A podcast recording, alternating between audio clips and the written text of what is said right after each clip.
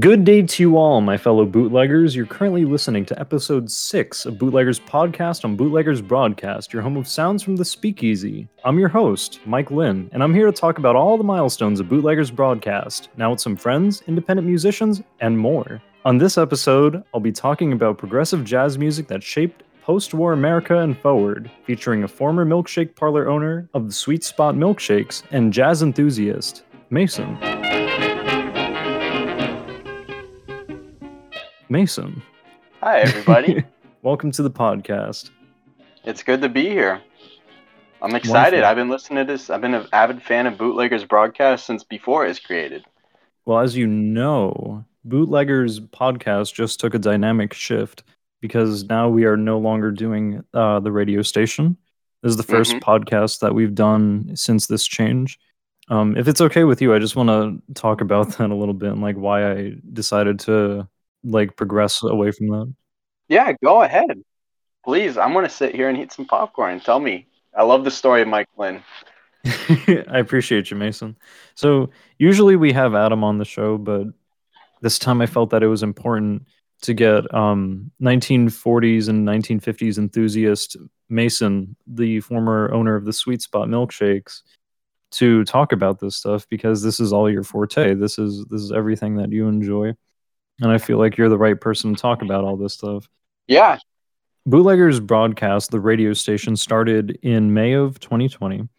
And it was the radio station which you had originally given me the inspiration to start this idea with a couple of different radio stations that you had uh, shown me, um, such as the Seeburg 1000 radio station and uh, Racketeer Radio. And I felt that it would be really interesting if I combined all of these in a, in a central area.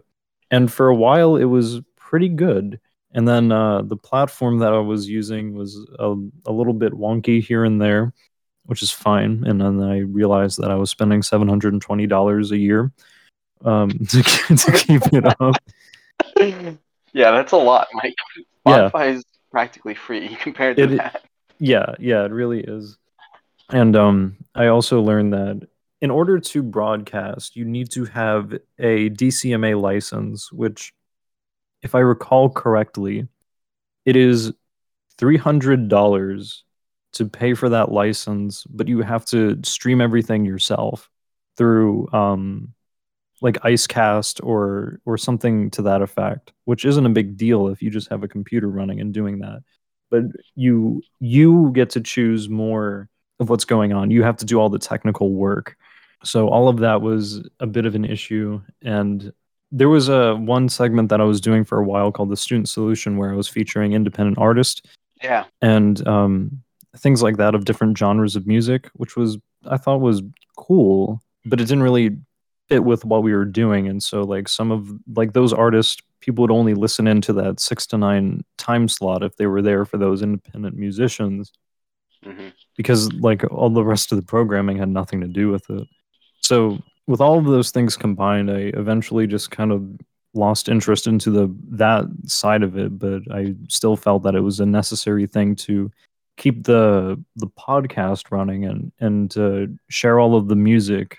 So you can definitely check out the playlist whenever you feel like, and it's all those music, like you know, whenever you want to stream it. Yeah. I, to be honest, I'm kind of a huge fan of having it on Spotify rather than Live 365 uh, because I don't have to, you know, sometimes I tune in and it's like, oh, I'm not really feeling Unbroken Circle right now. Or even sometimes I tune in. And, you know, uh, one of my favorite playlists, I think the one that you credited with me uh, for helping create or giving you the, the push to create or the motivation to create um, was the Seeburg playlist. And I'm like, that's only every day from, you know, 5 to 6 a.m. It's like, but now on Spotify, I you have all the playlists. I can go listen to, you know, everything whenever I want.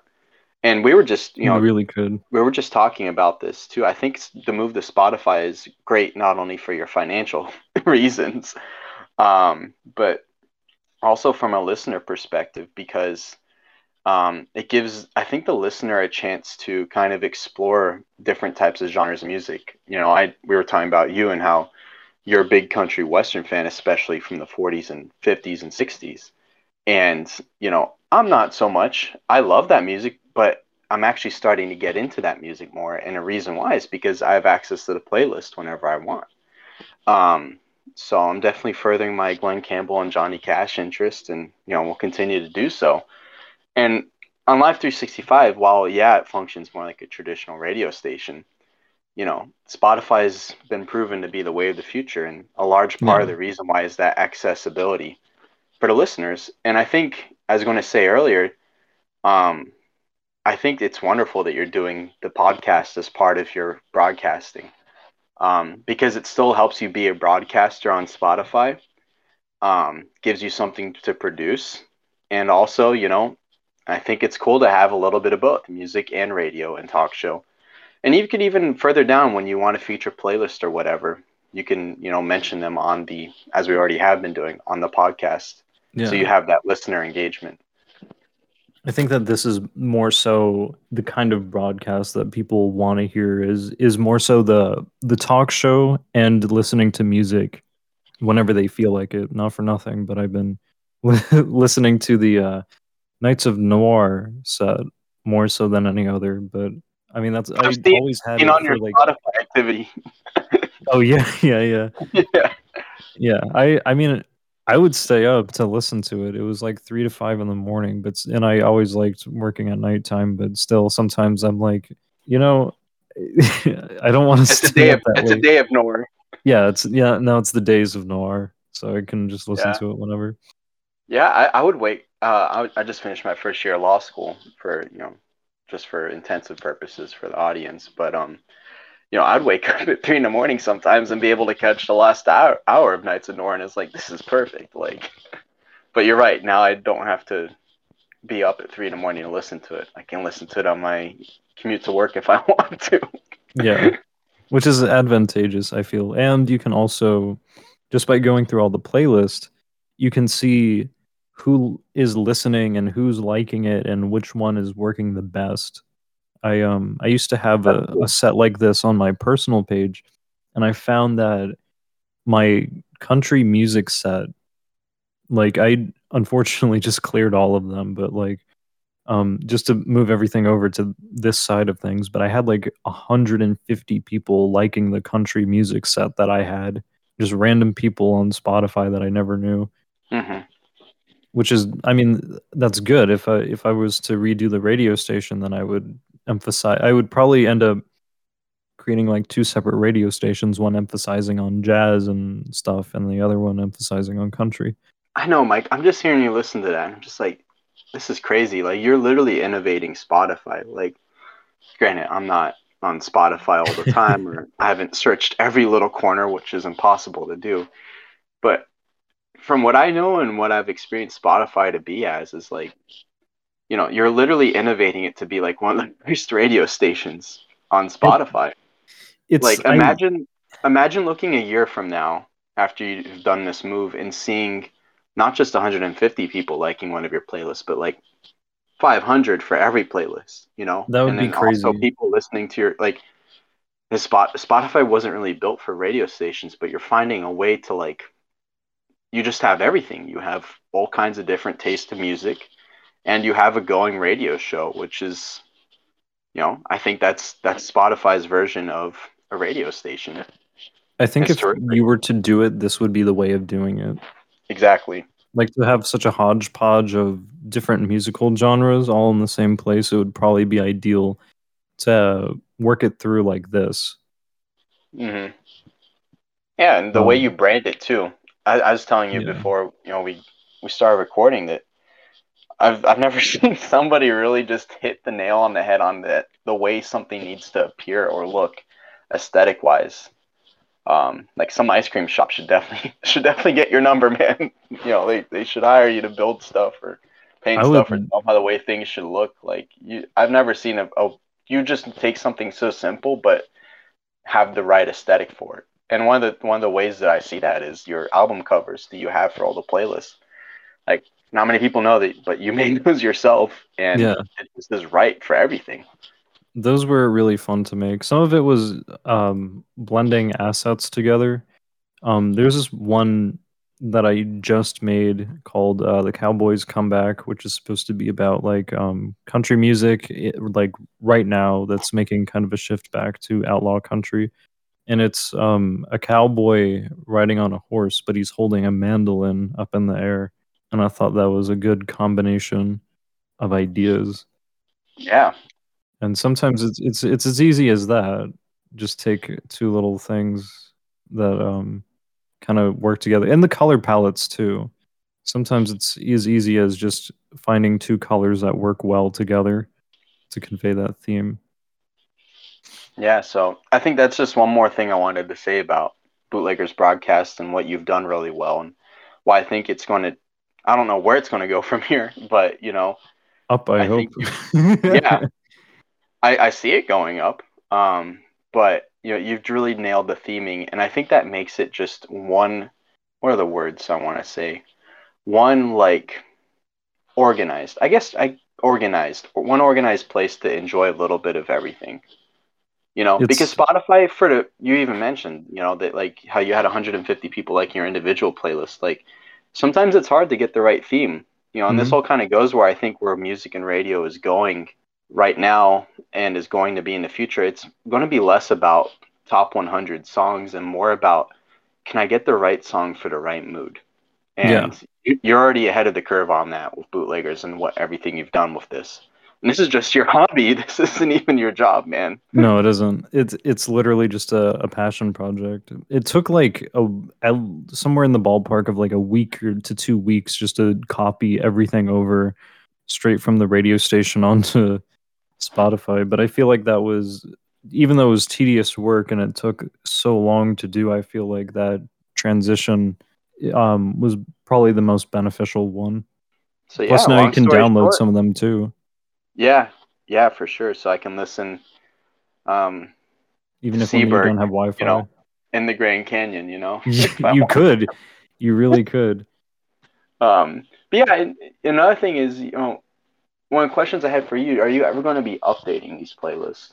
You know, that's one of the questions I'm having. I'm like, yeah, you know, absolutely. I he has everything here, and I'm exploring it all. But you know, how will you be updating them? And you know, will you?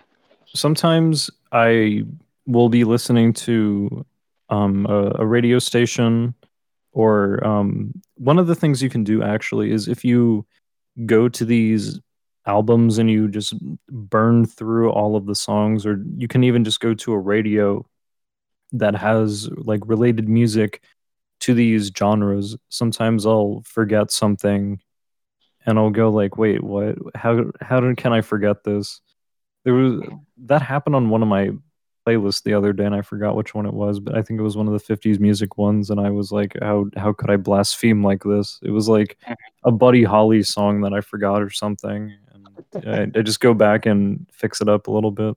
Yeah, but, so yeah, I think if you keep updating them as you go, you know, not to sure to make sure that they don't lose their identity, you know. Yeah.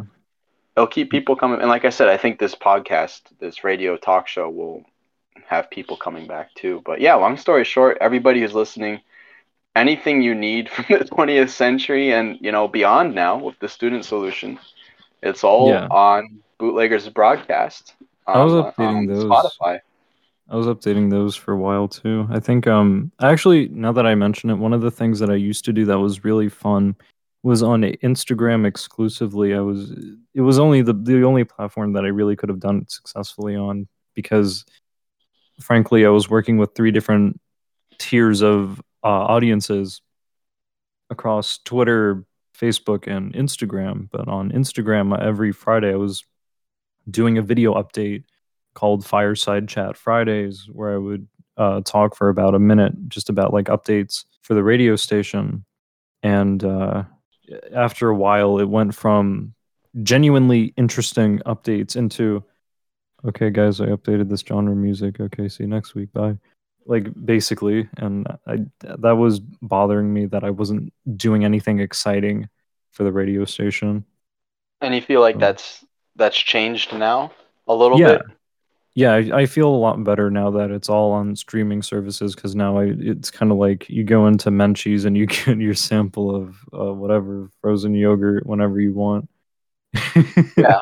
And long story short, I think that's a good way to put what I was trying to describe earlier. It's every time I open up or go to your account on Spotify, it's just like I'm inside an ice cream store and I could have some of this and I could have some of this.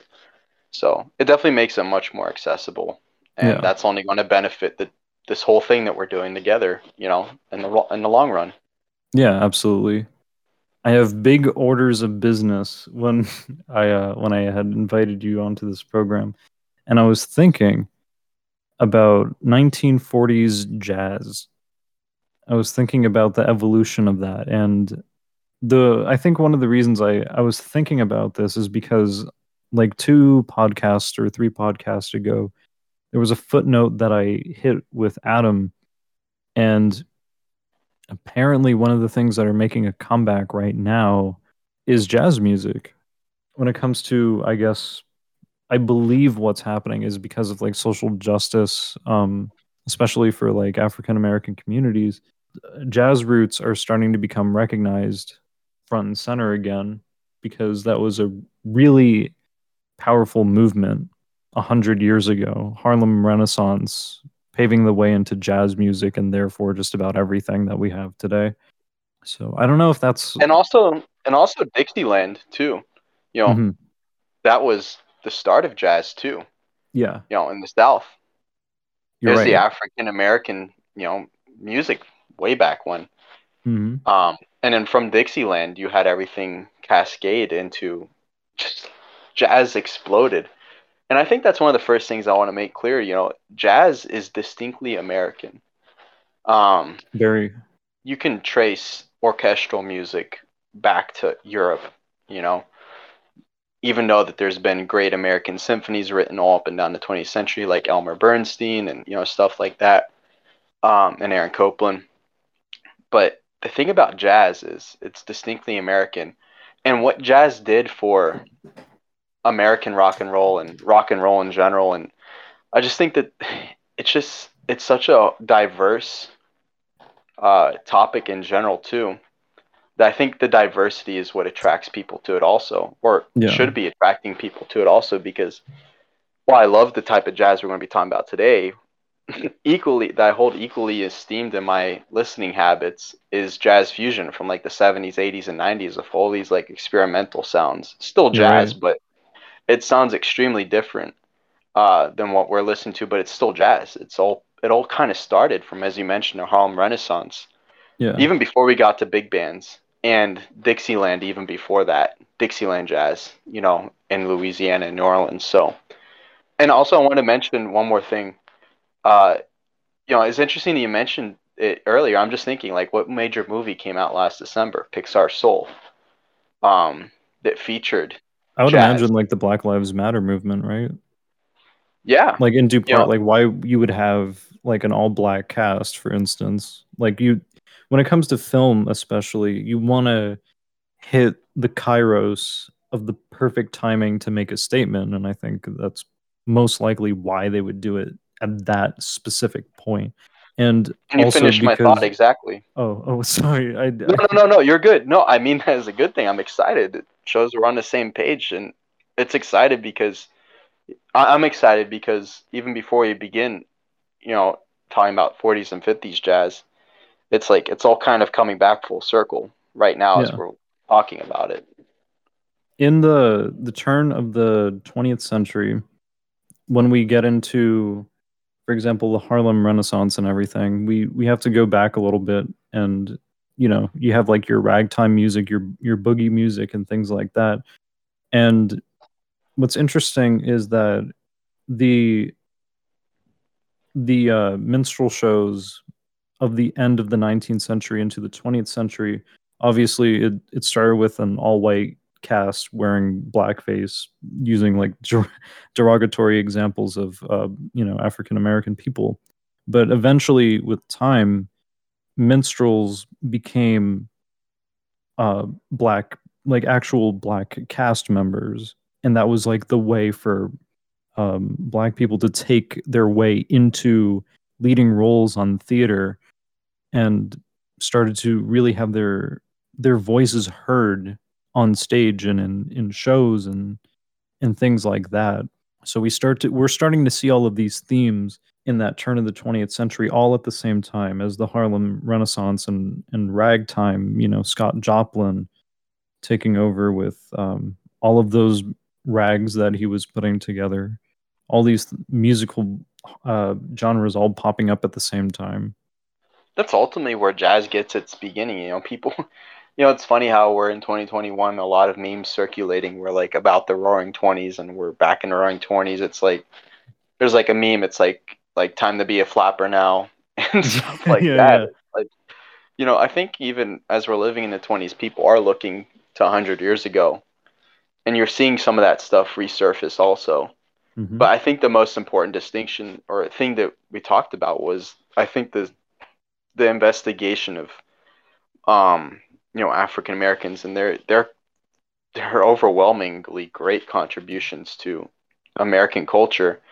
Like I really hope that it continues to the point that we're not the jazz and their contributions in the 20th century where a lot of civil rights, you know, went down uh, civil rights movements went down for good change. Like I hope the the mm-hmm. cultural contributions aren't overlooked, and I think the first stop for everybody that's going to look at African American cultural contributions, you know, not just civil rights or stuff like that, should look at jazz.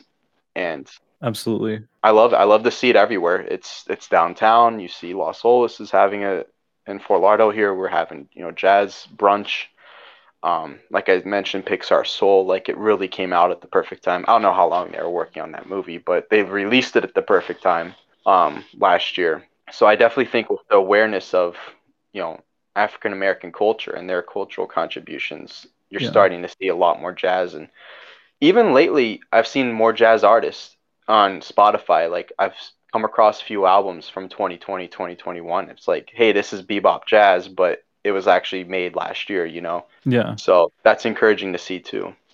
It is. When you think about all of those the the tone of what it was like during the 1920s in America, part of it was I guess you could say even like a hint of controversial because of how we started to see integration of uh, black and white people in places like the Savoy Theater and the Cotton Club, and everybody's frequenting and and celebrating all of these artists in this whole cultural movement and and everybody's letting loose and wearing for them for those times like risque clothes and and you know drinking alcohol and a predominantly dry time even in the country music front we started to see integration of musicians and there would be some bands that would not be allowed to play in the deep south because it was a mixed venue. You would have black and white people playing at the same time. What I'm talking about is like you would have people like Louis Armstrong and uh, Jimmie Rodgers, for instance. You know, you had all these famous musicians that were just getting their feet wet into the mainstream. And I think that's really the beginning of when we started to see integration and therefore jazz getting its roots into pop culture yeah. Plus, at this time now you can record it too because it's on the gramophone. It's on the 78 shellac records, and people can play it in their homes and wind it up and listen to uh, singles, one on each side. For so many people, I guess people of our current generation, you'll say like, you'll you'll maybe play like an old jazz record like Glenn Miller or a Louis Armstrong record or maybe even a Charlie Parker, John Coltrane record, and people yeah. like, "That's so classy. That's so fine." Um, like that's old people music but the pro the problem is is like you t- you're ta- you're painting the historical context you go back to that time these people weren't sometimes well liked. Jazz music was not well liked you know? No. Um it's it's very similar to when rock and roll came on the scene in the 50s and people your playlist is appropriately named you know all that racket because parents didn't like what they were hearing you know no. why don't you listen to, to jazz? Like because it's where this come from? It's different it's new and jazz was that. You know i want to make that clear like it wasn't always old it wasn't always your grandpa's music. It these people were fighting a lot and they were just doing it through playing their music so the integration that you mentioned it didn't come easy is a good way to put it it wasn't quick it wasn't quick it wasn't easy and these people were the pop stars of their time. Yeah. Louis Armstrong was the pop star of his time, and he had a lot, you know, trouble getting started. For Um, sure. Charlie Parker, somebody who I was who I wanted to talk about today. You know, as we get down the road, Charlie Parker did not have a good time getting started, but he's the one who everybody looks back and points their finger to and says, "We're he's the reason why we have bebop jazz." You know, Yeah. him and Miles Davis ha- made it happen. Um, It's all these guys usually were accompanists at first. Like they were part of a big band before they became leaders themselves. And I think that's a very important thing to note. Yeah, Also, at the same time, with the emergence of radio stations and record stores, you had, I mean, segregation was here too. And you would have um, black radio stations and white radio stations, and you could only listen to one or the other.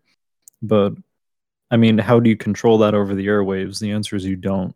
And so, it's going to be like I just learned something new. I didn't know that they had Yeah. segregated. Wow, yeah, I just yeah, learned yeah. something new. And so they were listening to each other's music, especially in the 50s. And so that's why like rock and roll records and uh you know, therefore jazz music had mixed appreciation and it was um I mean this I'm I'm getting ahead of myself. This is definitely like post-war type of thing, but um yeah, the that that was a thing. Interesting enough. So, you know, we've talked about the integration, and I think, you know, jazz music when it came on the scene in the 20s, ragtime music, um, Dixieland jazz, Louis Armstrong, um, and so forth. It was not peaceful, it was kind of chaotic, Yeah. and, you know, such as jazz. And then we get into the 1930s, and something happens. Like, we start developing this big band where I think jazz and swing music styles kind of became more accepted when it was merged with a bigger orchestra. And you know, we're coming to to Glenn Miller, who's one of my favorite all-time jazz artists. You know, and his big band style of music, um, and Tommy Dorsey as well. Um, yeah. you know, it was is a little more mellow, but it still finds its roots into this this you know this jazz feel, this this uh, emphasis on the second downbeat and the fourth downbeat. I would also argue that because we're in the 30s, right? Great Depression just happens and now people are feeling absolutely miserable. I think that we took blues roots, which again, like you were saying, 3 4 and 4 4 time measure, same thing, and 12 bar blues, and just kind of like spinning off of that and combining that with the Harlem Renaissance gave us the the initial birth of this genre of music, especially through artists like uh, Duke Ellington, Cab Calloway, um, artists artists like that. Duke Ellington, yeah. Then you start to see like, I mean, th- these are melancholy type of songs, right? Like "Mood Mhm. Indigo," for example, Mhm. or like uh, if we want to talk like Bing Crosby and the crooners, like "Brother, Can You Spare a Dime?" These are Great Depression songs that really emphasize the the tone. And slowly we start to see a little with the relief programs and the fireside chats from uh, FDR we start to see a little bit of hope.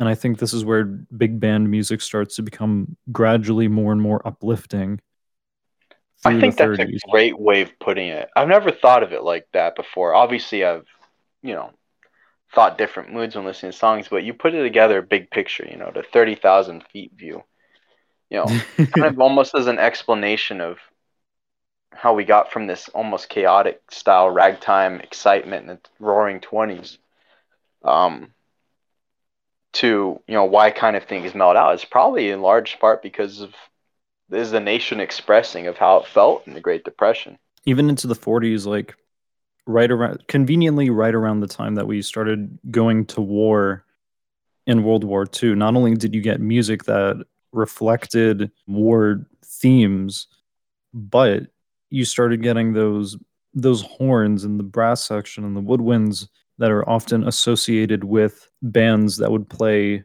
in armies and, and things like that during that time The war changed everything. You know, It really another did. note. Another note about uh, Glenn Miller. You know, he so we talked about Louis Armstrong being the being you know the pop star of his time. Mhm. Um, Glenn Miller was the pop star of his time, like the pop star, and he he had you know he went to war, um, did. and he lost his life over there. His plane disappeared, and they were never able to find him. Yeah. Al Bowlly also uh, disintegrated like right around the beginning of World War II. His house was Really? bombed. Yeah. Wow. And so he he unfortunately perished and they say that if there was an alternate reality where he never died, he would have been just as well renowned as uh, Glenn Miller and all of them. But unfortunately, we only have a handful of his songs like Midnight the Stars and You, Heartaches and things like Yeah. that. you know, just more to the point that the war really changed everything. And I think the war took a lot. It took everybody's attention. And, you know, this is where we're starting to get into bebop jazz. Yeah. The war demanded everybody's attention. And we actually lost, like we just mentioned, culture. You know, the, the top artists of the previous decade, of the 30s, in the war. You know, can you imagine if war breaks out today? God forbid. Can you imagine the pop icons going to go, you know, do their stuff wherever the war is? You know? Granted, Glenn Miller wasn't on the front lines. He was leading his band for the Airmen, but he still was over there. He still was, you know, in uniform and lost his life. But, Yeah. um, you know, can you imagine that happening? It, it demanded everybody's attention, even the cultural pop stars. The interesting thing about Charlie Parker was he wasn't, you know, during this time, he was just starting out. And that's why we don't know too much about where bebop jazz came from. We don't have recordings of what bebop jazz first was no. because it was Charlie Parker was still starting to develop this during the World War II in, you know, 42, 43, 44. And it wasn't until like 1945, I think, or 46, where him and Miles Davis got together and really started recording. And then from there, it took off. And then you kind of have this flow back to the 1920s where their music was different from this mellow, melancholy stuff that we've been listening to during the 30s and the war. You have this fast-paced, rapid blue note bebop jazz that's you know different and it's chaotic again. And people are like, "What is this? What, this is different. This is new. This is too fast." You know? Yeah. Really, post any war, you get a couple of movements at the same time. You not only get musical movements, you get artistic movements and theatrical movements. So, like, um, after World War One in Germany, you had things like the um this thing German expressionism, and this was like their way of of dealing with the horrors of of post war. And this and so like all of their themes are like nightmarish and and like a hellscape. Um, by stark contrast, post World War II, you had this beautiful, like flourishing culture that came as a result of winning the war and getting out of the Great Depression and making money, and everybody's wanting to start a family and start anew. And so, with that, you get bebop, progressive jazz, and even light orchestral. But at the same time, you even get artistic movements like um, we can talk like Dadaism, the the beatniks and, and poets and and surrealists and, and realism and all of these different artistic movements that came at the same time. It was it was a unique slice of life when we think 1950s Americana. We're not really thinking Art Deco anymore. We're thinking Norman Rockwell. We're thinking realism, and we're thinking a little bit of experimental stuff. One can say that, like, yes, after World War II, there, there was, you know, drug use. And so now you, you start seeing a little bit of hints of that in music. But I don't I don't think that's the primary source of everything. I think that when it came to progressive jazz, I think that was just the natural way to take it. You could only take it in lounge jazz because beatniks and the and that was the counterculture of what made jazz air quotes cool and alternatively you made it into a more serious and demanding form of jazz to make it fresh and combining other cultures like uh, blue rondo a la turk that's dave brubeck right like seven eight Yeah, time Dave Brubeck. I think that whole album Time Out is the name of that album. That's right. I actually have it on my desk right here. Yeah, there's Time Out. Um, but yeah, he made an album where it was, or at least a lot of his songs, the brought in cultures from around the world. Yeah. And like, I'm looking at that and I'm like, it's crazy. Like, you know, thinking about the cultural time period, like, America's had this jazz thing going on for a few decades now. It's developed, it's changed sounds and styles a lot.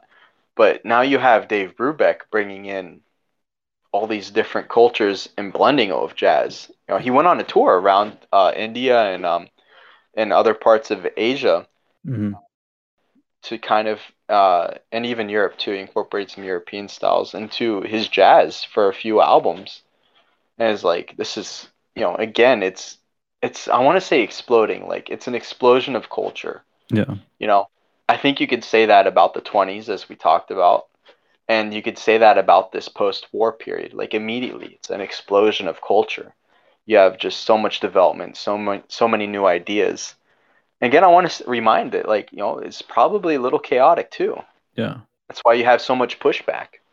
You know what's funny is Germany had a jazz renaissance immediately after World War II. They had like a big big band uh, movement right after the war. Hmm. That's and cool. I think that goes to show you that like Germany was pretty Americanized, like and very heavily influenced after you know being liberated out of what was then Nazi Germany. some of the best jazz bands in the world are Japanese. Yeah, Um, and that's America. You know, it comes from you know America's occupation after the war. yeah, and like that shift from imperialist Japan into the alliance between Japan and the United States after World War II. Yeah, uh, oh, they love Disney because of America. They love baseball because of America. We have a really it's good kind of a theme. relationship with Japan, actually, after the Second World War. Yeah, there's definitely a lot of culture. We love their stuff, they love our stuff. They what's really interesting is like the modern American, like you know how modern Americans really like Japanese cars. They really love American muscle and basically vice versa. We we love, you know, their music and and art and things like that and they're equally passionate about stuff that we have. Isn't that And- crazy how it came out of a war between nations? Yeah. Very much so. And um even in Germany, like if if we're going to talk like classic rock and everything, they started doing covers of American music and so they just took like all American top hits from the 60s and translated them. So that's why sometimes you'll see like Beatles records re-recorded and translated in German. Hmm. And they did that for just about everything in the 60s. It, it wasn't the Beatles that performed it. No, it was the it was. What really? Yeah. They performed it in German. Yeah, they. I mean, I don't know if it's good or not. I don't speak German that. Wasn't a cover band. Yeah, no. Some of them were cover bands. Most of them were cover bands, but I, I think the Beatles were just that big that they could afford to do it or something. Crazy. I'm just thinking, how did they have the time for that? I have no idea. the The Beatles were they they had to be stressed out all the time in the sixties.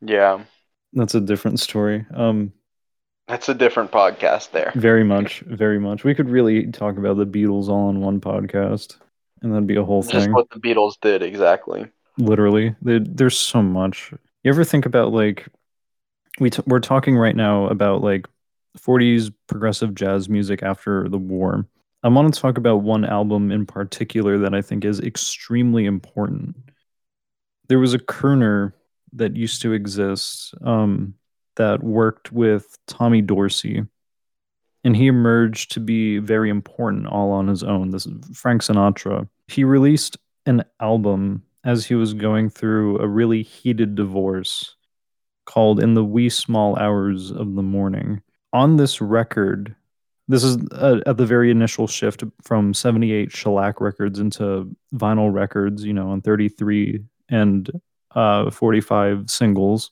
Originally, the 33s were 10 inches, and Frank felt that this record was so important that it had to be as long as the standard orchestral record, which is 12 inches. And so, because of that album, all albums have been 12 inches big from that point forward. So that's important. That's that's a really important thing to note is that now we're starting to hear music not only in better quality but in a streamlined size and precedent and and albums are taken very seriously and now jazz is taken not just as like something that you put on the background for fun like jazz is serious now That's an interesting take. Jazz is serious now. yeah No, I definitely see that. I, I see that in some jazz artists. A lot of them went to, you know, Juilliard or, you know, schools. Some of them finished, some of them didn't finish. You know, their schools they dropped out. You, you see that I think in jazz in general, where albums are looked at not just as one song, but it's the whole collective album. Like one of my favorite John Coltrane albums is A Love Supreme. Mhm. Like that album just, you know, knocks me out. Like it's just all like one prayer almost you know you could feel the emotion you could feel the intensity uh with the different songs and it uh you know all ends with psalm it, tells one story without oh, that's not true. They do say some words. There's some vocals in the in the first song i love supreme but most you know it's all instrumental jazz. You get So, some you know, singers in there here and there like um duke ellington and chet baker. Yeah. Handful of yeah these Chet guys. Baker. and um even on occasion um mr mr peanuts. Oh vince vince Guaraldi. Guaraldi, yeah.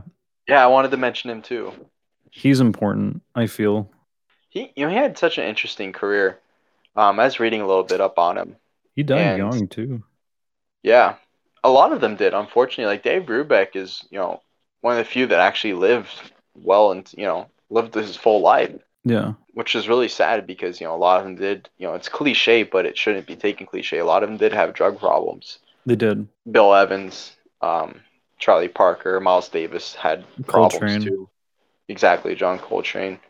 You Yeah. know, it's and you know to their point, it's just it's how special because they did so much with just so much so short of their life. Like it shows you the significance of what they were doing. they pushed themselves to the straight like bare bone limit that the human body can do 13, 15 hours a day. And that's why I think, uh, you know, I wanted to touch on jazz improvisation because that really, that's one of the biggest things that makes a difference from 40s jazz and progressive jazz, from 30s jazz and even 20s jazz, is jazz improvisation, where you had these saxophonists and these trumpet players and these piano players, all, all of what we just mentioned. And they go on, you know, eight minute solos and it's all in their head. They're not reading sheet music, not No. like a big band.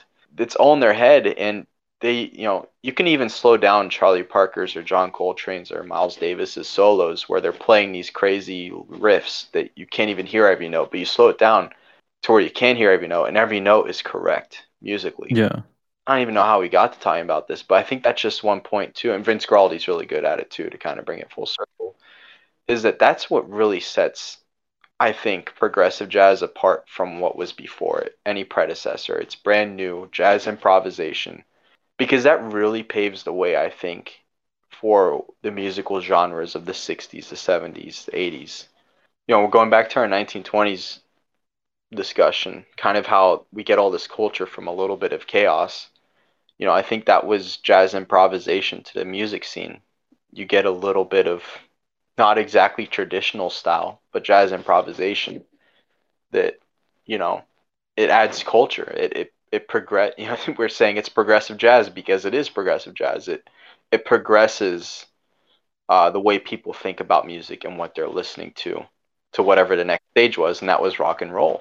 Yeah, the um the jazz music people of this day, like you were saying, they were doing a lot of like improvis improvisation on top of their music, and I think that um, Miles Davis talking to Herbie Hancock says this pretty well. He says, "Don't play the butter notes, like don't play the excess, the predictable things. Like when you're playing a chord, make it interesting. You know, like add sustains and all these different things that can make."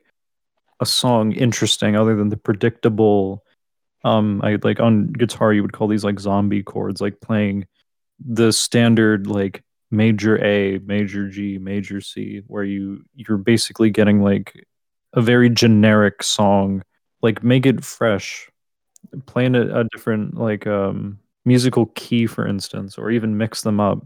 If you listen to Giant Steps by John Coltrane, oh my goodness. Incredible. Horrifying. yes, horrifying. Great word. Because he's playing in three three different keys that don't mesh together at all in an extremely time fast time. And when you listen to the i forgot who's on the piano but him trying to keep up with coltrane is impossible. He, he's like stumbling over the the keys and you just can you can imagine him hesitating trying to keep up with that saxophone. And it's just wow. Being in those rooms with those guys must have been absolutely crazy.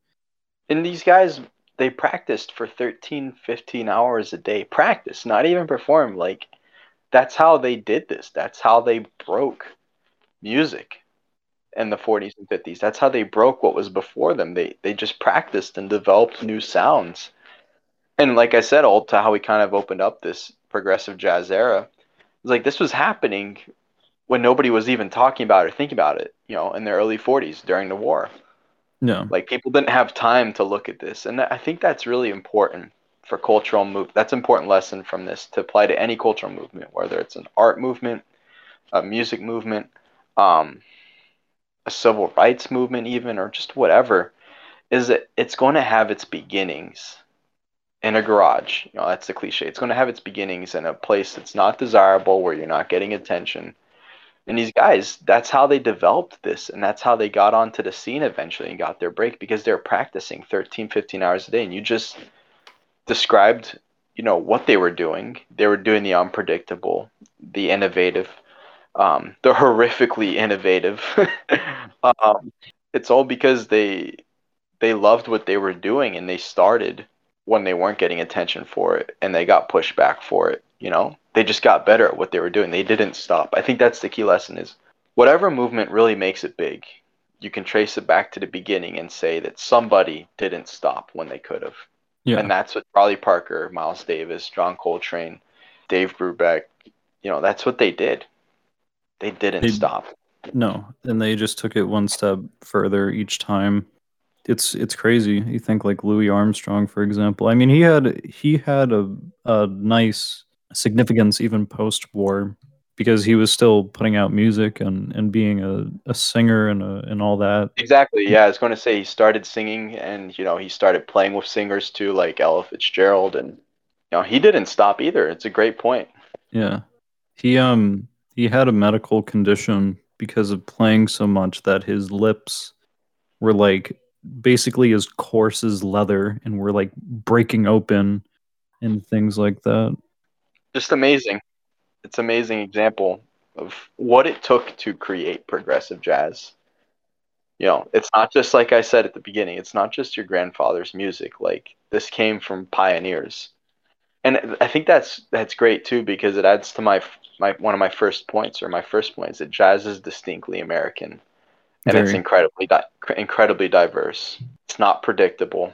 Oh no. And it, the reason why it's not predictable is because of what happened in progressive jazz you know what happened in the 30s that was still jazz without a doubt. But it's a little more predictable but these guys added something that again exploded. A lot of what they were doing is i guess what you would call by today's standards like a well-made play where it's like you know like your climax resolution the whole nine yards is very predictable. Everything is safe in musicals and, and things like that for some reason, I really want to talk with somebody who knows uh, musicals. Nico Raymond, if you're listening, I'm coming for you next.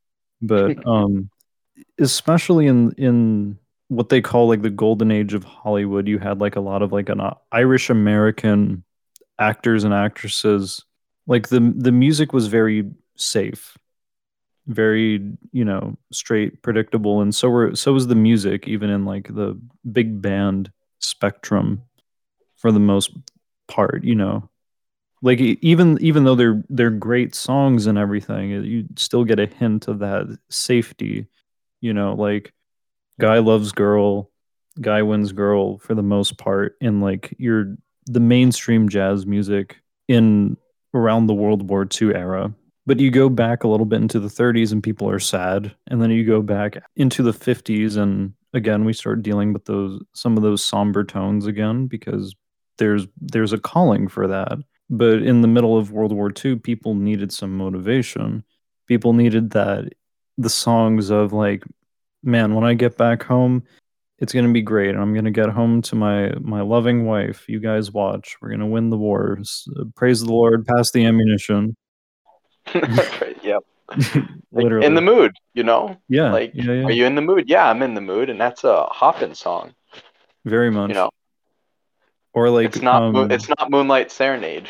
yeah, but even then, you think like you know, um, I'm getting sentimental over you type of thing. Like everybody's like in this daydream of like hope at that mm-hmm. point. Like smack in the middle of of World War II, everybody wants that feel good, you know, encouragement.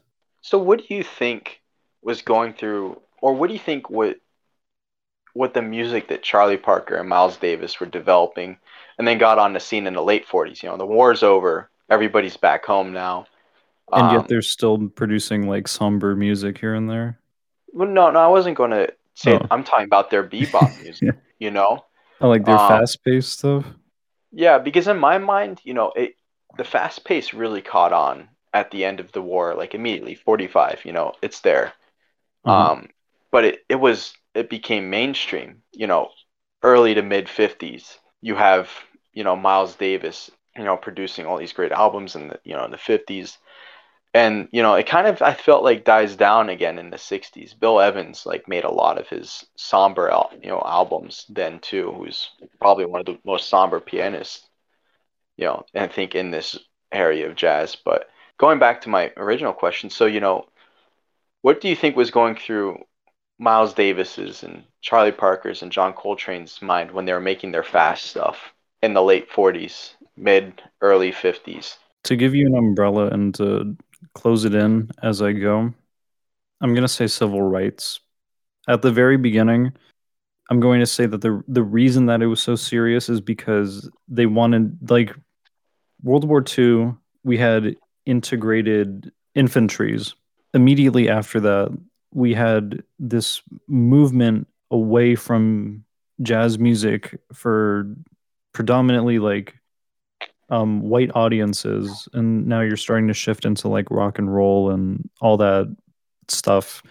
And on the counterculture you have like the the beatnik movement and you have all these these poets and surrealists and artists that are in futurist that are pushing all these new avant-garde art styles and musical fortes and i think these people wanted to be heard as serious artists. Um, this this concept is what they described um, alfred hitchcock in the 60s he was like a film auteur or like a film artist. And so all of these musicians were also supposed to be seen as very serious artists that should be held to a high standard of their of their art and their voice. And i think that's why you start to also see melancholy themes into the 60s but like right after the war i think that the reason that you start getting bebop jazz is because you have all this energy from the from the triumph of world war ii and now it's big and boisterous. And so for bebop jazz you have all this potential energy and you got to put it into something. So then you you put it into your music and now you have this strong thing and it's like wow these people took it very seriously and wanted to to show how extravagant that they were with their their voice and their instrumentation. That's what i think. i think, I that's uh, i've been beginning to think also is that you know these guys they a lot of the artistic expression was because I think of the civil rights movement too. And I don't have much to go on there, but at least that's what I like to think, you know, because I think that's the explanation I come to because it's almost like we had the war and, you know, I think a lot of the white America was like, well, yeah, the war is the war is won, time for suburban life. But I think the African American yeah. community was still like, we, hey, what, what are you talking about? Like, you know, we still got we still got stuff that we need to fight for back home. Right. You know, There's there's still segregation, and even though they were you had integrated infantries, I think that there was still more to be done in terms of civil rights for African Americans post war. absolutely. You know, Martin Luther King Jr. didn't even have his "I I Have a Dream" speech yet. No, that would be into the 60s. Yeah, Yeah. we're we're we're a decade or before that. You know, so I would also you know like to say that I think jazz and it's be you know it's getting up there in notoriety for this is that it was the civil rights movement. It was part of it. Yeah. and people didn't realize that or i feel like i no i didn't realize that growing up you know i've been playing this stuff for a long time but i think my cultural awareness has grown that i think bebop jazz specifically 40s 50s jazz that everybody just knows is jazz you know when barry b benson goes you like jazz like this is i think the jazz people are thinking of Yeah. you know this You miles definitely davis think beatniks. and you know i definitely think that it's in my mind it's part of the civil rights movement because of all this energy and then you see that cascaded into you know the, the lasting changes that started to be made in the late 50s 60s and 70s Yeah. with the actual civil rights even in your your singers, you know, you have like your Etta James and Nina Simone, and albeit even Louis Armstrong, you listen to some of the the songs that they're singing, and it has huge undertones if it isn't drawn out obviously for civil rights type of things. They there's an album that I am a big fan of right now, and it's called Louis Armstrong and the Good Book. And there's one song in there that if you listen to it very carefully, you can interpret it in two different lenses. So there's a, a song called Go Down Moses, and this is a song that was used in the Underground Railroad to kind of guide African Americans out away from slavery.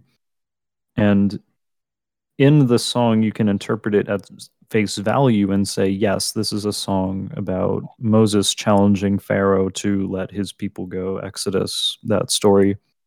But at the same time, he, he doesn't just say, like, tell old Pharaoh, let my people go. He says, tell old pharaohs, let my people go, like oppressors, you know, mm-hmm. white slave owners type of thing. That's kind of the message that we're getting at here is that you can white audiences would appreciate it because it's safe, but at the same time it's it's empowering for African American peoples, especially during that time. So there was a lot going Yeah. on that people weren't paying attention to, or it was going right over their head. And I think it just all goes back to the point you made about jazz being serious. I think in my mind, looking at it through the civil rights lens and African American empowerment, you know, and overcoming the injustice in American society after the war, you know, it just adds a little more seriousness and a, a lot more meaning in my mind, a lot more appreciation that I have for it. Be, be beyond just the facial value of what these people were doing, you know, with music. It just, you know, I definitely think it, it was part of the civil rights movement and why America changed so much. Again, Yeah. I think it's that, that word, that phrasing used, potential energy.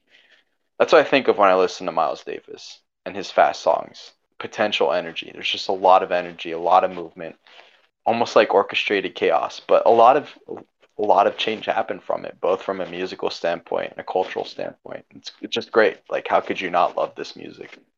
You ever my, created is my, yeah you go ahead. I was gonna say, you ever create a um, playlist on? I've asked Adam the same question. I'm so sorry, but have you ever created a playlist to accentuate a mood? Yes, I actually just did. like, uh, for example, a playlist to make you feel good, or a, a playlist that you would use if you if you need a lot of energy, or you're mad, or for some, like they'll even create a, a playlist when they're feeling down, just to help get them through it. Cathartic expression. Yeah, That's kind sure, of few of them. yeah so like um what i'm getting at is like these were songs to to push that movement. These were songs to encapsulate that theme and to get people mixed in that emotion like that that potential energy doing something with it and and really putting it into an artistic form of expression. I think that's what that really was. In in full circle basically. Yeah, and whether they are conscious of it or not, you know, Yeah. I feel like, you know, maybe it's because we're not living during that time, but you look back at these guys and they, their mind was on the music, but Uh huh. you know, maybe their emotions were were placed into the civil rights movement. Everyone's a product of their time. Right, about integration too, you know, you start to see um I feel like these these small jazz ensembles, you know, uh integrate, you know, racially. Like Yeah. Dave the Dave Brubeck quartet. Um Eugene Wright. Yeah. He passed away recently, I believe. I think he died Yeah. this year. Yeah. Yeah, at he was the last surviving member, yeah. Dang. You were Um, a student of Dave Brubeck, the other Dave Brubeck, I believe, right? Yes. So, fun fact about me. So, I play trombone. I've I've played um in orchestra. I've played in concert band, wind ensemble. I've played in brass quartet. I've played jazz. I've played Miles Davis's music and a bunch of other the people we're talking about. And in orchestra, my orchestra director is actually a cousin of uh, Dave Brubeck, the one that we're talking about. His name is Dave Brubeck too. They're both named Dave Brubeck. It's, Um, it's complicated. Yeah, it's complicated. Uh, but he actually looks just like him. The only funny. the, the way you find him is you type in Dave Brubeck trombone on Google, and then you could find him.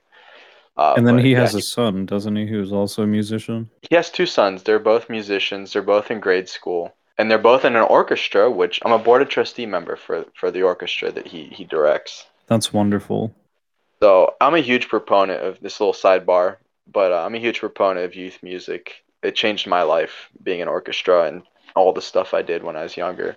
Music's Um, good. Play music. Learn, pick up an instrument. in the words of my Dave Brubeck, not the jazz artist, he said the best thing about like I don't know, sometimes, you know, in middle school or in high school, sometimes they don't have the best attitudes. You know, high schoolers and middle schoolers, you know, why am I here on Monday night at 9 p.m. practicing for orchestra? Dr. Brubeck uh, got up and said, he's like, do you realize what you guys are in? You guys are inside the the radio jukebox. You guys are inside the jukebox. Like this is as good as it gets. And what he meant by that is like when you're playing in an orchestra, ensemble, or whatever, you know, rock band or whatever you play, you're inside the the jukebox. You know, you get, it's such a treat to be able to listen and play because you know when you're playing, the best musicians they're listening to what the other musicians do. Try to match that or try to improvise off of that. Just we're talking about with Miles Davis and Herbie Hancock earlier. That would rock my socks to talk to him. To to meet not Dave Brubeck, but Dave Brubeck enough to be Dave Yeah. Brubeck. Next time, I don't know when they're going. The youth orchestra is going to have another concert. I'll for sure try to slide you an invite, Mr. Mike. Absolutely. I like Oh, jazz. thanks. Yes.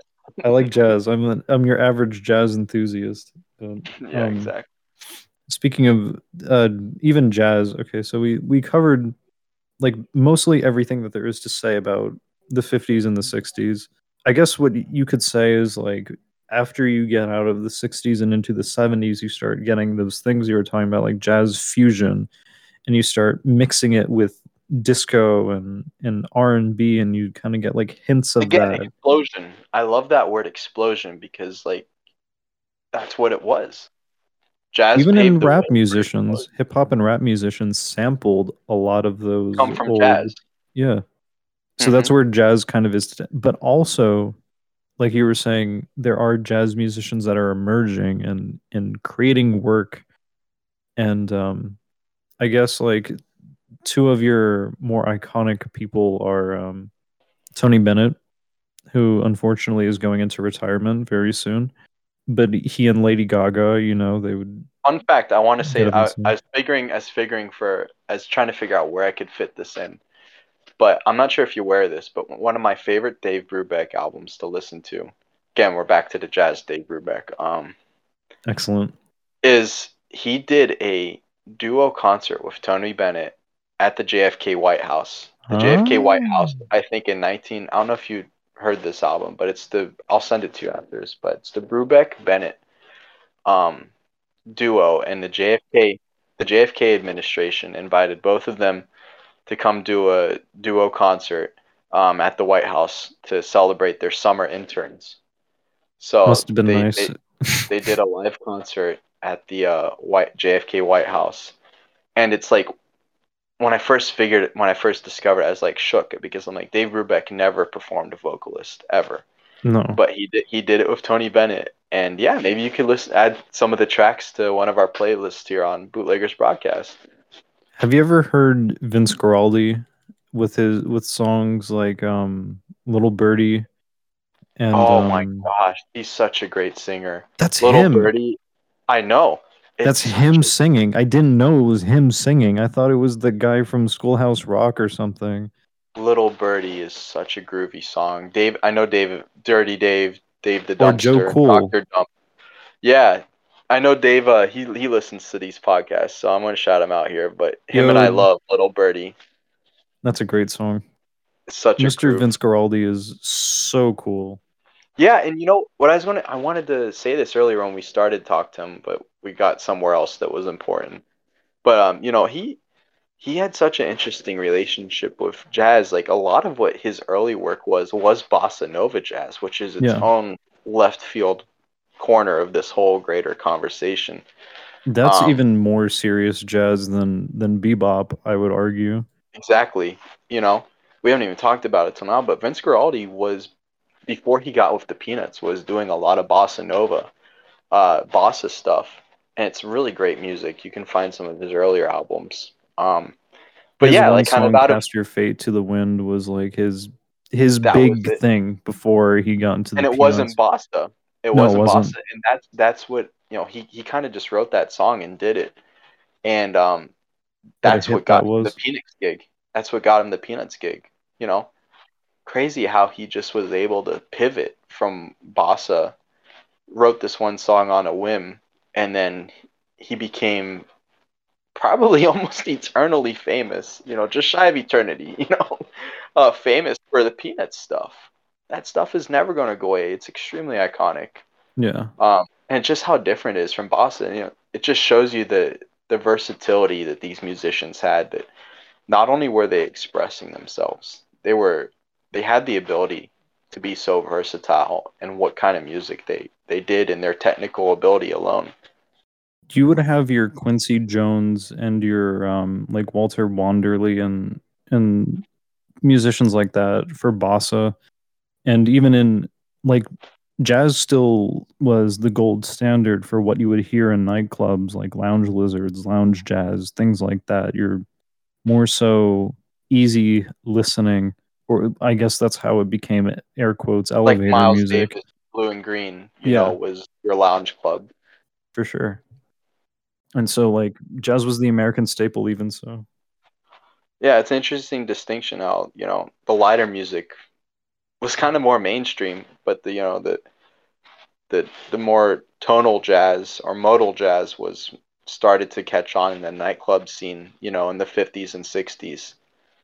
Bebop kind of went away a little, but you have this more modal jazz, you know, blue and green, I think dropped in 1959, you know, It's about kind right. of similar to kind of similar to the 30s how we were talking about earlier we kind of had this wave of melancholy to jazz and how my again speaking to miles davis's ability to pivot and express a whole different mood you know in blue and green compared to his earlier albums you know where he was made where he made himself famous on bebop jazz you know now he was doing modal and tonal jazz you know with the muted trumpet everybody loves the muted trumpet I sure do. I have an important question that we can definitely go back and forth on, but I don't think there's a right answer for this. shoot So you have important jazz related films and pop culture references such as uh, Whiplash, you have La La Land and Soul, for example. These are all jazz centric films that have came out in recent history. And at the same time, we like you were mentioning earlier on Spotify, you have all of these artists in uh, bebop and and casual, easy listening jazz and things like that. Do you think jazz itself, not so much as a fusion, but like the heart of jazz itself, can stand on its own two feet and and really take front and center like it did in yesteryear? That's a the fan in me wants to say yes, and it always has been. Like it's front and center in my world every day. you know. Um, but you know, the realist to me is like, I don't know, you know, and I think I think that's an interesting, you know, of all the things that we talked about in the different eras of jazz, you know, and how it's kind of swung on this pendulum, if you will, kind of chaotic and fast paced in the 20s, full of energy. And then we had this slow, melancholy, tonal stuff in the 30s. And then we're back to this energy in the civil rights movement, Miles Davis and John Coltrane and Charlie Parker. And then we're back to this modal nightclub lounge jazz of Miles Davis and the you know the groundbreaking album Blue and Green, you know, in the late 50s and 60s if you go back to those times where the where things changed, you know, at the turn of those decades, and you ask that question, you know, will X music be at the forefront? Nobody knows the answer to that question because whatever they were doing kind of in its own way was never done before. But it doesn't mean it wasn't experienced before. Like the, the, the expression, the emotion, the sadness, or the excitement, or the energy. I guess it takes different forms spirit. after a while, yeah.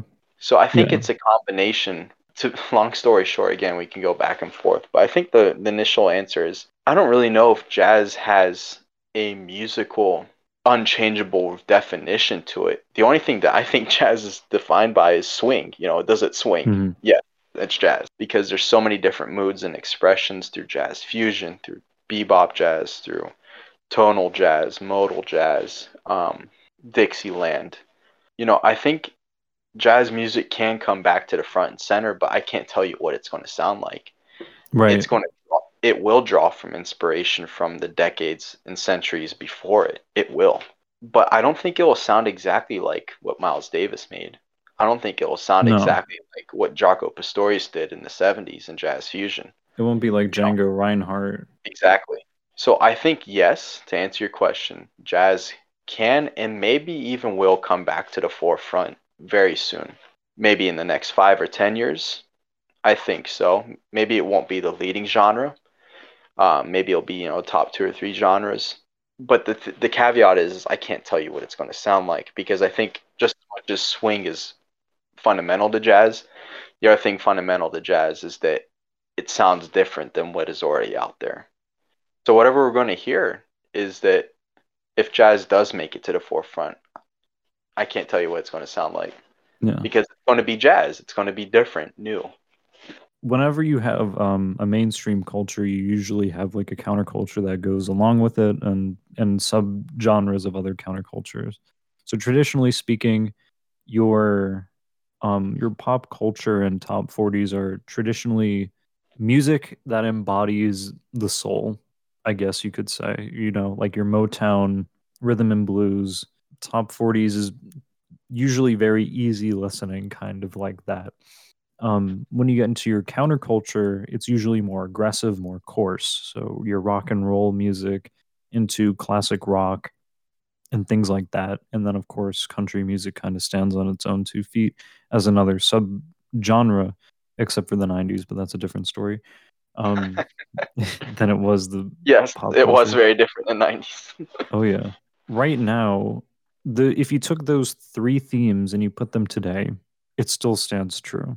Pop culture is still rhythm and blues, sort of hip hop, rhythm and blues, things like that is still and folk in the top 40s scene. In your counterculture, it's it's indie music for the most part, which is the fusion of, of rock and bluegrass. And then country music is country music starting to go back into outlaw country music gradually and so there you go. You have those three things. But a new counterculture from that has emerged because independent artists on Bandcamp um, and on YouTube and just independent things in general have emerged and created these things called soundscapes. The first soundscape I can think of was this video that I, I saw on a whim on YouTube because meme culture is very big and it's what our generation likes. How and people find out things these days. yeah, very much. Um, there, there was one where it was like, um, point of view, you're sitting on your back porch. You're in like, and you're on this nice cabin, and you're listening to John Denver's Country Roads. and it's like you hear like a little neon light from the street light, mm-hmm. and like you got that audio playing from like a radio across the room and stuff like that and you create a little soundscape with that being said you have that and you have all these genres of i guess what you call like dialects of uh, vaporwave and and down tempo and lo-fi. And jazz kind of sits there. Jazz exists in that genre. Maybe it's because it was the safe easy listening music that you would find in mall shop uh, you know soundscapes. Jazz is still there. Jazz is still alive and jazz exists especially through Leyland Kirby's The Caretaker, which if you haven't heard that, don't because you'll be sad, but it's great. At the same time, do listen to it, but also don't. Or just watch my Wow, short film. It's quite the paradox. Very much. Just just watch my short film on Friday. You'll know what I'm talking about. Oh, The- it drop on Friday? It does. Oh, big big bet. I'm about. It's- I know what I'm gonna be doing on Friday. August 13th, 2021, basically. It, whenever this thing comes out, it, it'll probably re- I'll probably release this after the film comes out, but Well, just for my record, well, how can I watch your film? Oh yeah, it's on it's on YouTube. I'll I'll send you a link. It's also on Wonderful. my I'm Instagram. excited. it's a good one. I think it's uh, pretty good. Basically, the the point of that was I took old jazz music and I slowed it down and I added some reverb and I I did all these distortion effects to it.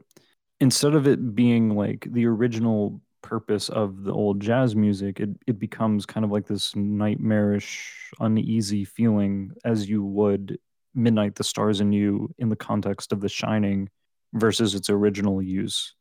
If Hmm. that made sense. Yeah, yeah. Well, I think popular jazz.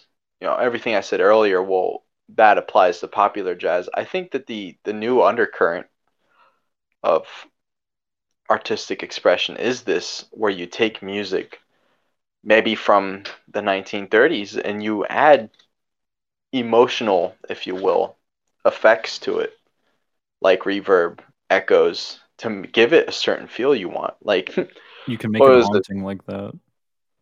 Or alternatively, you can do the same thing with vaporwave, where if you slow it down a bit and in- add some more yeah. echo to it, you make it painfully nostalgic. you're in a you're in a bathroom at 2008 party, you know. Right. Uh, yeah, yeah. Yeah, and it's playing Mr. Brightside and you're crying because your prom date left you or something. Like Exactly. whatever that soundscape is. It gets so descriptive sometimes. I'm like, I feel uncomfortable. Like this person's Yeah. going inside my nostalgia. Like this it's is like not. did, did some did this happen to somebody?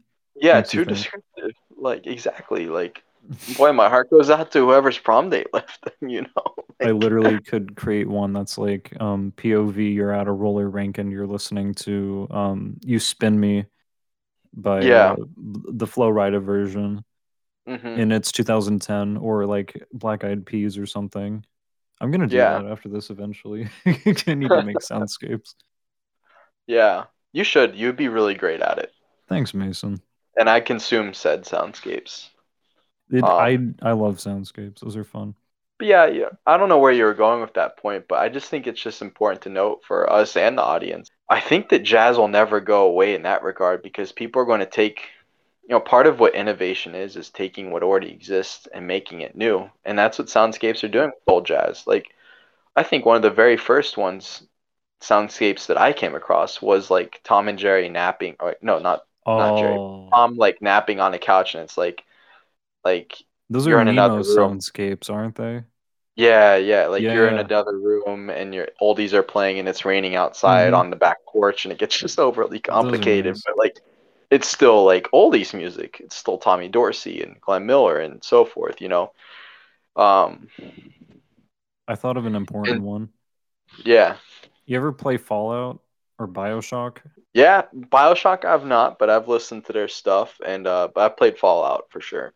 So there's a juxtaposition there too, right? So you have like all these old jazz themes that kind of go along with the, the themes of what they're going with. So like Fallout embodies retrofuturism put in like 2200 AD where the hypothetical timeline is in 2080 uh, the United States and China go to war with each other, and uh, nuclear bombs are dropped across the country. And it's like 200 years after that, and somehow you have all these po- these pre-war relics of like circa 1950s futuristic America, and of that you have music that embodies that too, and a lot of their music that they put in either deals with like nuclear power or like being women- a wanderer.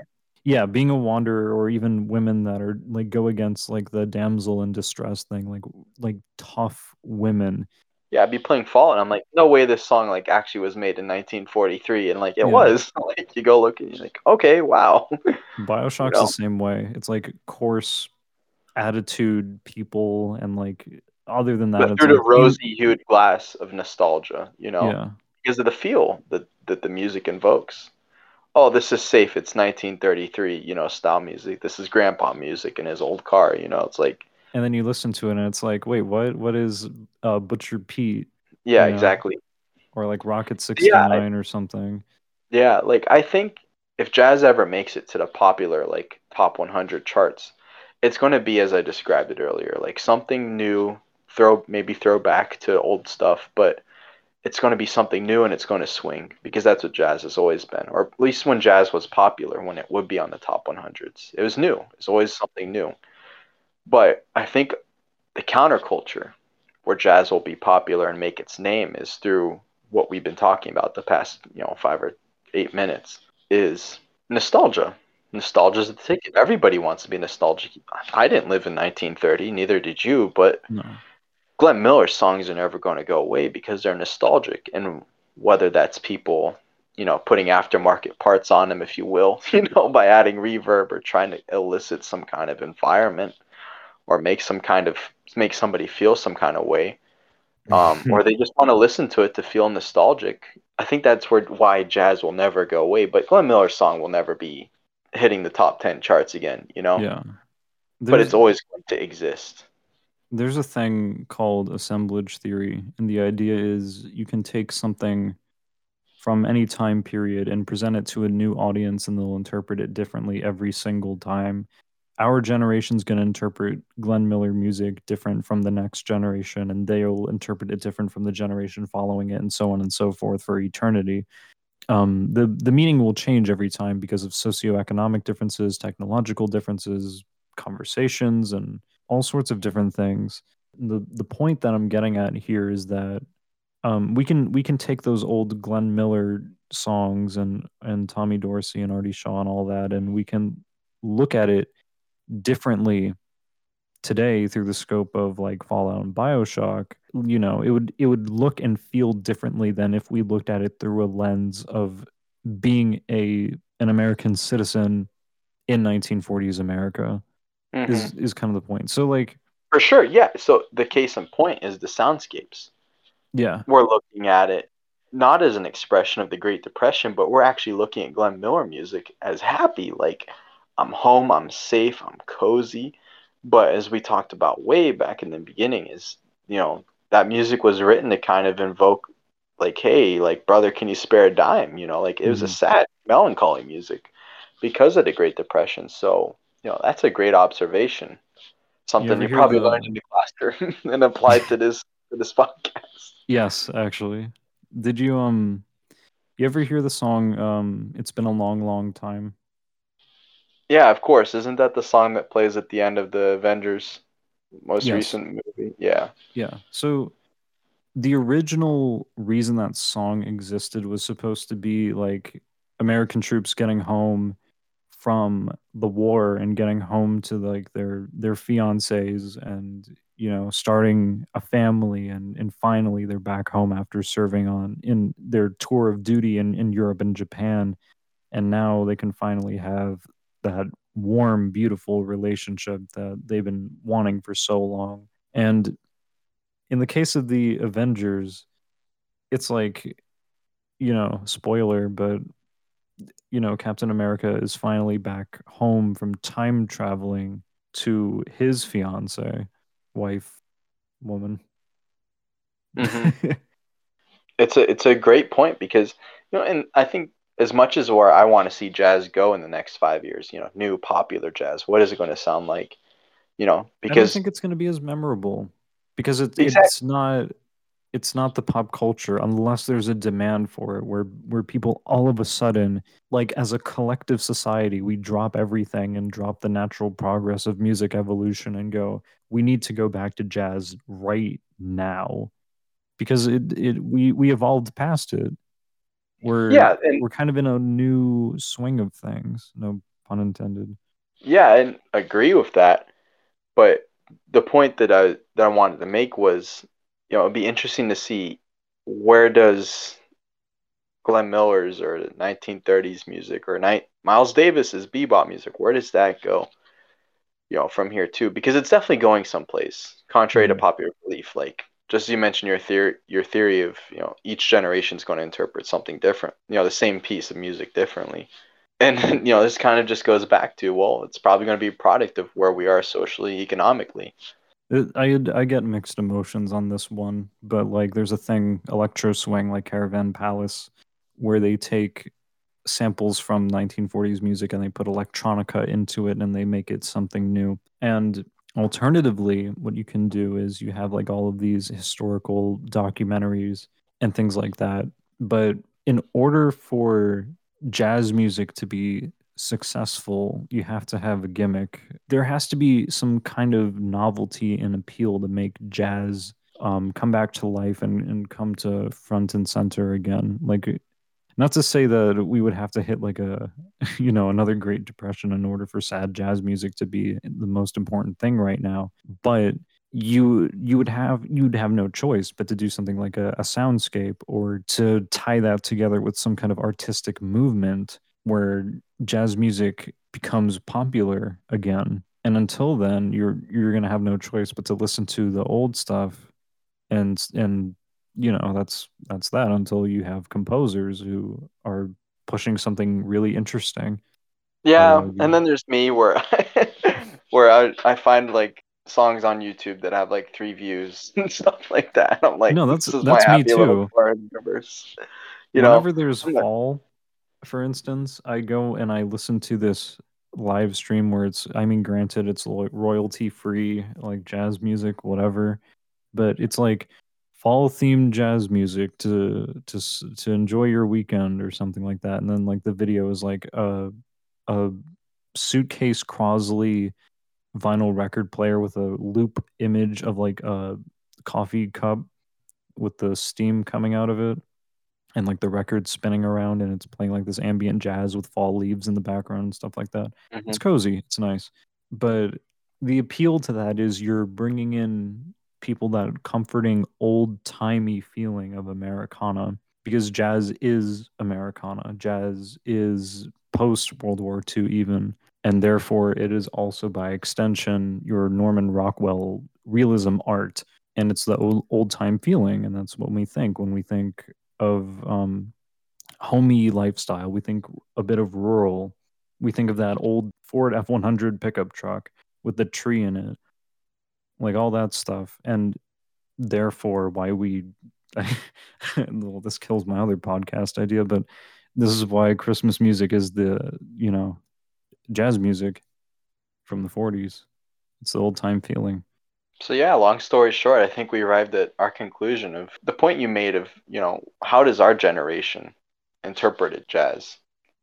You know, I think that's a great place to end it. It it's jazz doesn't really so like on your you know other podcasts you may ask, well, what's the future of X genre? Well, maybe it's more appropriate for this podcast where we're talking about jazz is how does this generation interpret jazz? yeah And it's just as you said, like it's homey. You know, you're at home, you're safe. You know, it's funny, which was once not safe music, you know, was the cultural phenomenon that was part of the civil rights movement, um, is actually now the safe music. And that goes to the very first, you know, one of the very first points I made was, you know, when you just show the average layperson a jazz song, like even a Miles Davis fast paced song or Giant Steps, you know, by John Coltrane, like they're going to be like, oh, that's like old jazz music, you know? Like that's what they would say. Mhm. But, you know, because it's it's not really something that they would cra- cringe or have a frown to because, you know, it's not like it's unpleasant, you know? It's Yeah. that's just old ja- old-time jazz music. That's how our Yeah. current culture interprets that. Or it may have been different when it first came on the scene. Jazz music once upon a time was like this is the like they looked at it like how we look at top 40s like well yeah duh that's the hot music that's playing right now. Why would it not be playing everywhere? But now we when once we hear like those horns and everything we're like yeah that was that was when america flexed its muscles around world war ii like this was when america wanted to boast around this imperialistic global power that it was becoming and emerging into what would soon become the cold war. Like this was this was capitalism this was americana this was like we we just you know conquered imperialist japan and nazi germany and uh you know took over italy again away from its fascist dictatorship with benito mussolini. Yeah, I mean, jazz, jazz, and jazz was a part of American culture before the war. yeah. It developed in a different way during the war, and after the war, like most things American, it was distributed among the nations. That's why jazz will always be distinctly American for many different ways. yeah Civil rights, post-war America, and you know, cultural distribution. yeah basically long story short jazz is jazz is timeless jazz will always be an american thing and it will always represent like the air quotes the happy times and glory days of america albeit Even though it wasn't when it first came on the scene Yeah. in a lot of instances. No. granted see how nostalgia, you know, kind of changes things. And I think Mhm. that's the whole point of the Fallout video game series is, you know, It- it's like things weren't um, always so good before the war, you know, yeah even though they exactly. thought they were. It's it's like the whole idea of wearing like rose colored glasses and looking back on the times right? Like we like to think of it as like these were better times. Oh i i what i would do to live in you know x time era. And then you listen to some of those music and and you hear some of those undertones and and lyricism. And you go like wait a minute why is everybody sad? Yeah. You know like these this was the era when they were glorifying gangsters who were you know looting and and like robbing banks and they were making newsreels out of it. Like people were cheering for bonnie and clyde. Like these were the heroes of the great depression. And so the music that was equally sad like people were rooting for that too because it said that's me. Yeah. I like what you said. Long story short, jazz will always be that America's great, that, you know, nostalgic feeling. yeah Uh, it'll be, maybe maybe we'll be wrong, Mike. Maybe maybe something will happen in the next 10 years where we're wrong about jazz.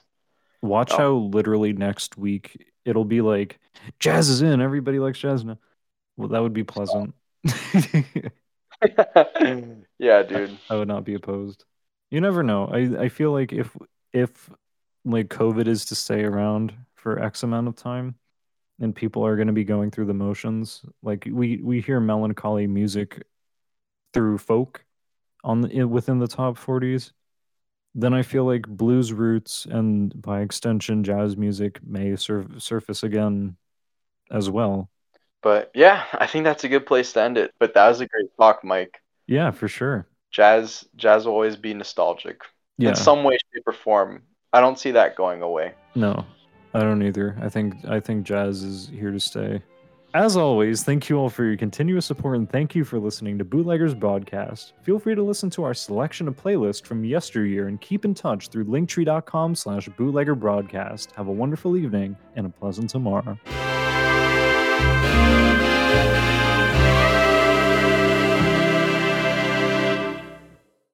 thanks mason Yeah, dude.